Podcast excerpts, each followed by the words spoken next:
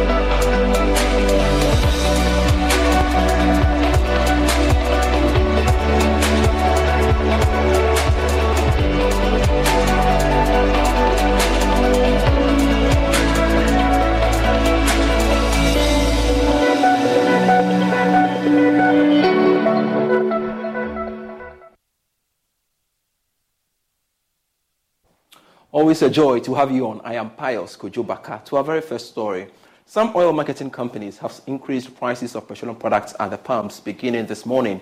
However, the reasons for the increase have been mixed. While some are linking to the cost price of the bulk oil distribution companies, others are also attributing it to the slight depreciation of the cedi to the dollar, basically. George Afe has the rest of the story. Total Energies is selling a litre of diesel and petrol at 12 Ghana cedis 45 pesos from its old price of 12 Ghana cedis 30 pesos per litre. Market leader GOIL is selling a litre of diesel at 12 Ghana cedis 45 pesos, while petrol is going for 12 Ghana cedis 40 pesos from its old price of 12 Ghana cedis 30 pesos. Now, 12 Ghana cedis 45 pesos that's the price that Shell selling a litre of diesel at the pumps. However, petrol is going for 12 Ghana cedis 40 pesos. This should mean that prices have gone up by 10 to 15 pesos per litre in terms of increase in prices of petroleum products from this morning. However, reasons have been mixed. Whilst some of the oil marketing firms are linking the adjustment to an increase in the cost price of products sold by the bulk oil distribution firms, some of the firms are linking the adjustment to the recent challenges with the Ghana cedi. However, officials of the National Petroleum Authority are disputing this, insisting that the Ghana cedi has been fairly stable since last month. The bulk oil distribution firms have been explaining to Joy Business why their cost price have gone up. They are attributing this to an increase in prices of finished petroleum products on the international market. It's not clear for now how this could impact on transport fares as well as the general price levels of goods and services in the coming weeks. Now, Executive Director of Africa Center for Energy Policy, Ben Boakye, has indicated that the increase in fuel prices by the oil marketing companies is a major surge and does not require the intervention of government. According to him, consumers must be prepared to bear the extra cost. He spoke earlier on the marketplace. I mean, uh, the government can hardly intervene. Um, if we understood what the group oil was delivering, then we can look at how that intervenes uh, in this particular instances. Uh, but if you check the price build up now, currently, uh, you're looking about 2.3 uh, cedi. Even if they take all of that out, I mean, petrol prices will still uh, be as high as uh, above 10. So um, there's little room for government to intervene at this point. Um, the consumer has to always pay for uh, the price, uh, the market price. Um, you know, once it goes up, you have to uh, uh, pay what the market is dictating. Um, and when it comes down also, I mean, that is the fuel of the world, and uh, consumers always have to be aware uh, that the movement has to be absorbed by uh, the consumer. So um, I think it's just the usual preparedness to, to, to, recognize that international oil prices are not stable. It goes up uh, and down, and when it goes up, you have to prepare to pay more, just as when it comes down. The only time you expect such huge intervention will be when uh, it's so significant that you know it, it, it, throws the entire economy off balance. Then you expect some policy action to really uh, offset any economic difficulty. But at this point, I don't think it's a major concern uh, for us in the industry and also for the government. And to some other stories, the World Bank has warned Ghana that it faces um, risks of financial challenges and the tendency of losing its foreign direct investment influence to other countries if this does not implement um, a critical action plan to address its current energy challenges. According to its managing director of operations, Anna Bjerde, the issues confronting metering, billing, and revenue collection within the sector should be proactively done without interruption. Addressing the media at a press conference, she said her outfit will provide technical support to the government and other stakeholders to save the sector from going down. The World Bank country director in its earlier remarks said that deficiencies in the energy sector is being characterized by the power purchasing agreement, which is gradually driving Ghana's debt up. Those contracts that you've signed, those PPAs, are just too expensive. Mm. Uh, you know, too expensive, and the kind of PPA you sign is take which means Ghana is paying to the electricity that is not even being produced. Yeah. You have double capacity, yes, over time, you know, usage will improve, so you, your excess capacity will go down. But the fact is, in the last few years, Ghana entered into some PPAs that were the wrong types, yeah. in our view, and at the wrong rates, at the wrong prices, and today you are paying dearly for it. And also it has an impact because today we're talking of green, green, clean energy. Yeah. Many companies want to come to Ghana to do, uh, you know, solar and all. Yeah, government wants probably the best thing to do, but you you are still caught up with those that you have to pay because you are tied up in these contracts. So you will take new ones, you will pay now, the bank's managing director of operations, as part of its three day working visit to Ghana to deliberate on ways to support Ghana's economy, said an immediate action is needed to save the energy sector as well as businesses. Uh, during COVID, of course, was very important, but it's also very important as Ghana takes on some of these reforms. So, um, uh, some time ago, the tariff was increased quite significantly, the electricity tariff, and that can only be done when you have also an accompanying social protection system that takes care of some of the lower income households to be able to absorb the higher cost of electricity. And then the third area is the energy sector in and of itself. There's been, over the last few years, a deterioration in the performance of the energy sector, particularly in the financial performance. And here we're trying to help with metering, billing, and collections so that the uh, revenue collected from the sector can uh, go uh, to where it needs to be covering costs so that the energy is not energy supply is not interrupted. So that's a very big part of our dialogue right now. And it actually is linked to us also providing support to the budget because we very much would like to support the government's actions to improve the energy sector as part of our budget support uh, initiative with the with the authorities. She maintained that there's a need for more investment for renewable energy yeah, we talked about is actually starting to shift from conventional energy to renewable energy. We see huge potential in solar energy, for example. And around the world, what we have seen is when countries shift to renewable energy, you do need to make the commensurate investments also then in transmission equipment because it requires investments to be able to accommodate renewable energy technology. But what we see is that you all of a sudden get a, a very big new business line in services for renewable energy, which stimulates growth.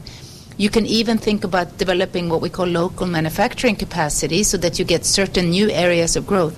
So we see a lot of opportunities with the green economy, and I think a lot of opportunity to think about the energy strategy also going towards green and interconnected to be able to export to other countries that need energy through the West African Power Pool and other interconnections. Ghana has huge potential in this field. Also, country director for the World Bank, Pierre Laporte, reiterated the bank's commitment to supporting Ghana's economic reforms. In terms of what's in the pipeline, uh, as you know, we are working uh, on a budget support operation for 300 million that will we accept, expect to be approved before the end of the year to support the economic reform program.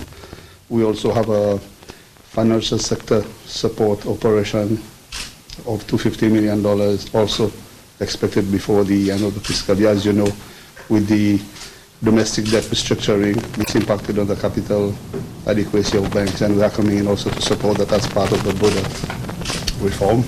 And then we have several projects uh, like this in, in, the pipeline in terms of investment. We have a youth entrepreneur youth employment program being, being in the last phase of preparation. According to the World Bank, growth is expected to slow further to 1.6% and remain muted in 2024 before returning towards its potential. James Ishen filed that report. Now, Fitch Solutions has reaffirmed its position that economic activities in Ghana will get worse before getting better this year. This is coming despite the expansion of the economy by 4.2% year on year in the first quarter of this year. According to the UK based firm, the relatively appreciable growth rate in the first three months of this year was primarily driven by strong government consumption as tax revenue shot up significantly. Fitch Solutions had projected that the country's budget deficit will narrow substantially to 5.7% in relation to the size of the economy in 2023 from an estimated 8.3% in 2022. Here is Mike Koroninga, Senior Country Analyst for Sub-Saharan Africa, speaking on the media review of Sub-Saharan Africa.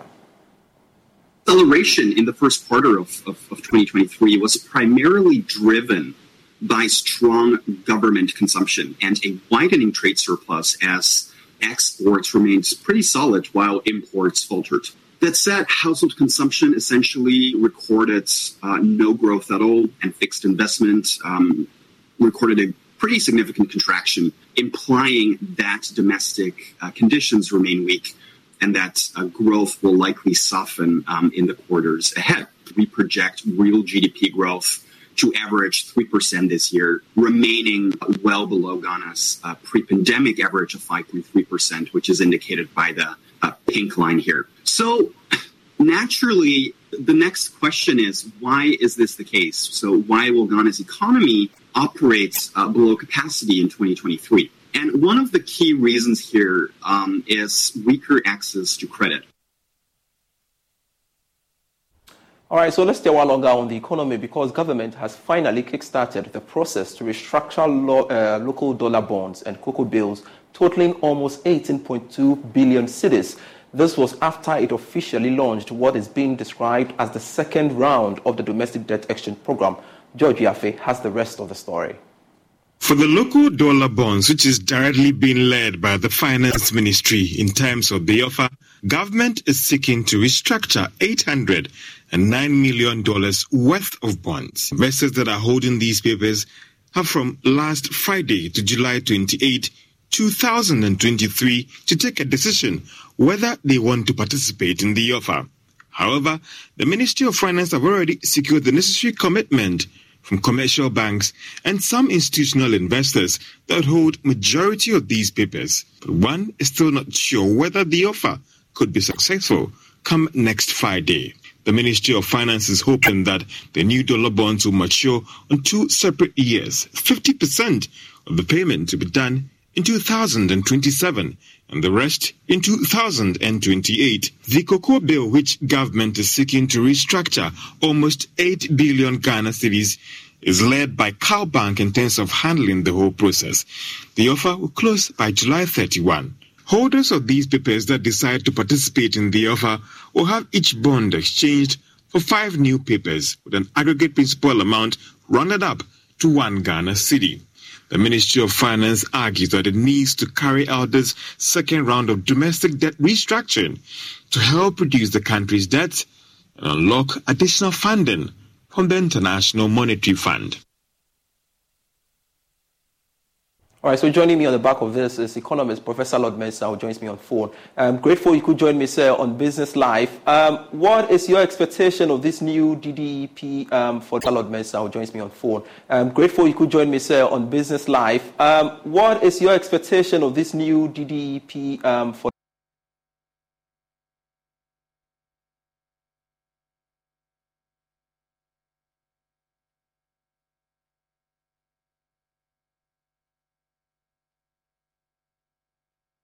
Yeah, the previous one has laid the foundation, and clearly the investor community has started learning uh, the, some of the consequences that I see, which are taking about, you know, 55, uh, more than, I mean, 50% of our expenditure.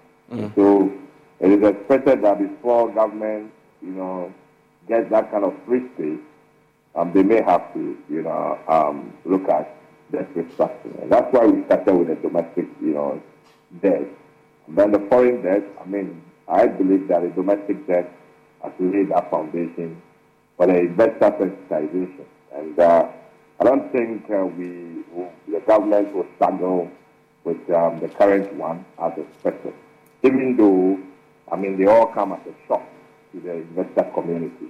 And um, uh, for me, the investor learns Everything that happens sometimes uh, gives them kind of leverage to accommodate, you know, the possible happens. And as we speak now, every investor in Ghana knows that government bonds are not free. Mm. And so if uh, this restructuring are coming, um, yes, it's, uh, something that um, they may have to embrace. But then, if you listen to the statement that was issued, a government says it's voluntary. And if it's voluntary, and some may want to test the water by holding up, you know, their old bonds. But mm. like I, I, I, indicated earlier, um, it, it's not going to be that difficult as compared to the earlier one. Mm. In, in, your view, how crucial will this exercise be to meeting the conditionalities, um, basically to qualify for the second tranche of um, receiving the IMF program? Yeah, critically, um, the first tranche, I mean, let me put it the one smaller is an emergency trust. It is a trust that, I mean, um, the external or the IMF saw the dire consequence of our economy. Mm. And as a result of that, they had to relax some of the um, requirements. And so I believe that with the second tranche, they may strictly, I mean, keep to the requirements. And one of the requirements is to make sure that we reduce our debt burden. And remember, IMF does not lend to a country that is in debt distress.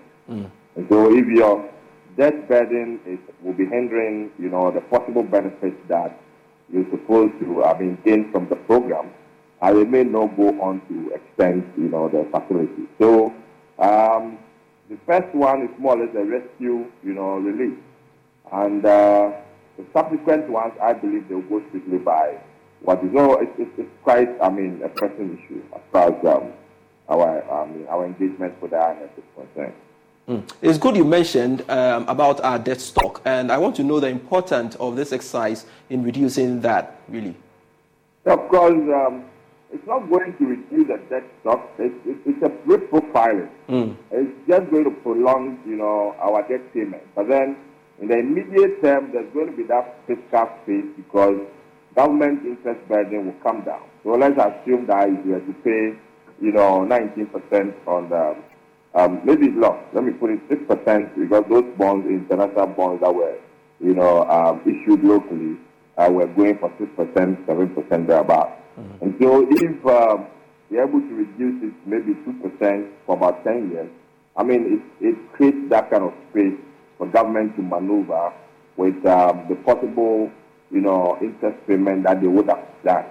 And so, um, from where I sit, um, it's just a deferment. And uh, if we don't package ourselves well and we don't take advantage of the, the free space, economic space, that will, the fiscal space that will be created within this uh, period that will be warming up to pay the principal going forward somewhere in five years, I mean, 10 years' time, um, it may be a big blow to us. And so, from where I sit, I think that we may have to be careful in, uh, in our, as, as much as we are risk profiling.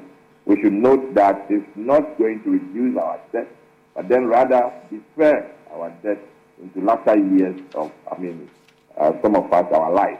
Mm. And uh, I think uh, with that, we can get that fiscal space to operate and generate more to pay going forward. Okay, so uh, Professor Mensah, do you hold the view that this exercise basically is better off for investors?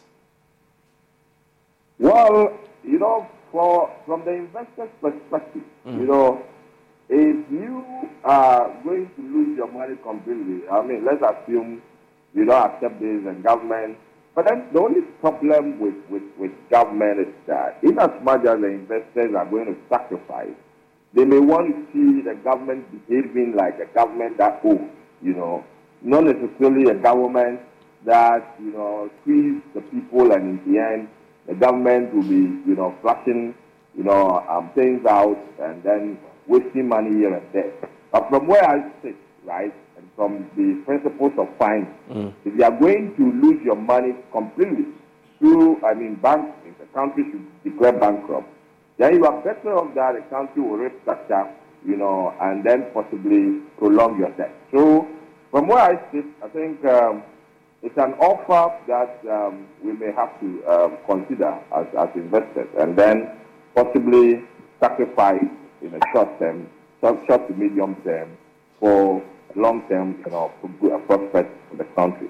So um, I think they have to do with communication as well. And if the communications are not clear, that is when the investor community, I mean, seem to lose trust in the government. And when they lose trust, whatever you put mm. on the table, uh, they will pick, they will take it with a pinch of salt. But if you, I mean, turn up to come out clear with information, I mean, if you, if it comes about that you have to pay, you know, I mean, certain principal and certain coupons and you need to wait, pay it exactly on time. I think you build that trust with them, and whatever you put on the table has to do with negotiation. All right, all right. Thank you very much, Professor Lord Mensah, for your time here on Business Live. You're watching Business Live with me, Pius Kojo We've got more for you after this break.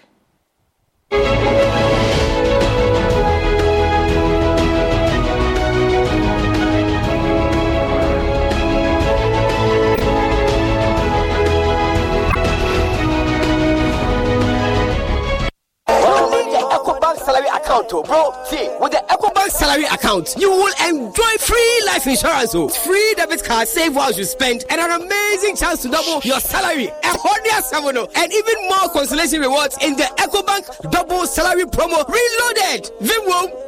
Guy, this EcoBank salary account sounds interesting. Oh. What do you think? Uh, uh, uh, but maybe next time, Charlie, you know what? I'll go shine my shoe. Hey. Yo, myself, I'll go check my BP. We going up, never go down, oh. and we stay fly. Chairman, see the white sign it here. Open an EcoBank salary account today for a lifetime of benefits. You also stand a chance to win more than double your salary in the EcoBank Double Salary Promo Reloaded from now till July 31st. Terms and conditions apply. This promo is under the supervision of the National Lotteries Authority under the Caritas Lottery Platform. Despite swearing never to return to the International Monetary Fund after the 16th program for a bailout, Ghana went back to the fund for a 17th program.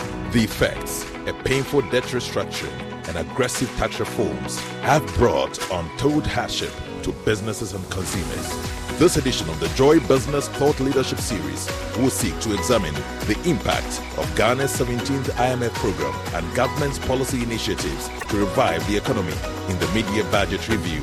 Speakers Professor Godfred Bokpin economist and professor of finance at the University of Ghana Business School, Dr. Humphrey Ayim-Darke, President AGI, Joseph Obeng, President Guta, Mark Badu-Aboagye, CEO, GNCCI, Yao Apialate, Partner, Financial Advisory, Deloitte Ghana, Edward Kareweh, General Secretary, General Agricultural Workers Union, and Noong Falong, CEO of Etheria. Date 18th July 2023. Time 1 p.m. to 3 p.m. The program will be live on the Joy News channel and Joy FM and all Joy Business social media handles. The Joy Thought Leadership Series is powered by Joy Business with support from Joy FM and Joy News.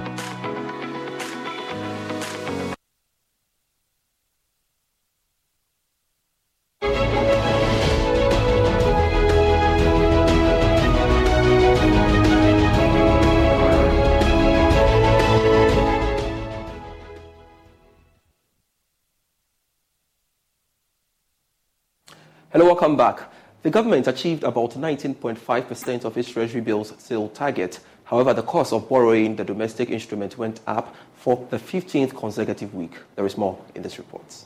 The auction was oversubscribed due to the relatively smaller targets. According to the results published by the Bank of Ghana, the government got a little about 2.12 billion cedis from the sale of short term instruments. The target for the auction was estimated at 1.77 billion cedis.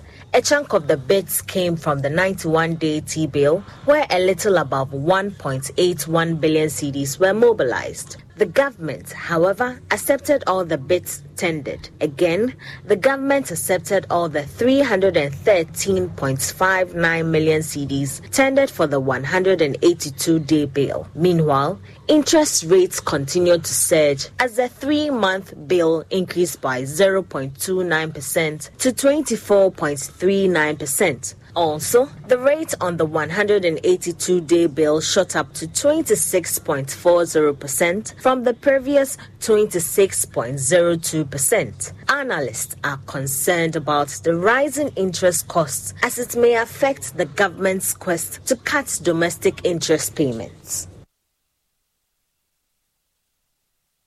And we do know tomorrow is a big day for us. Despite swearing never to return to the International Monetary Fund after the 16th program for a bailout, Ghana returned to the fund for a 17th program.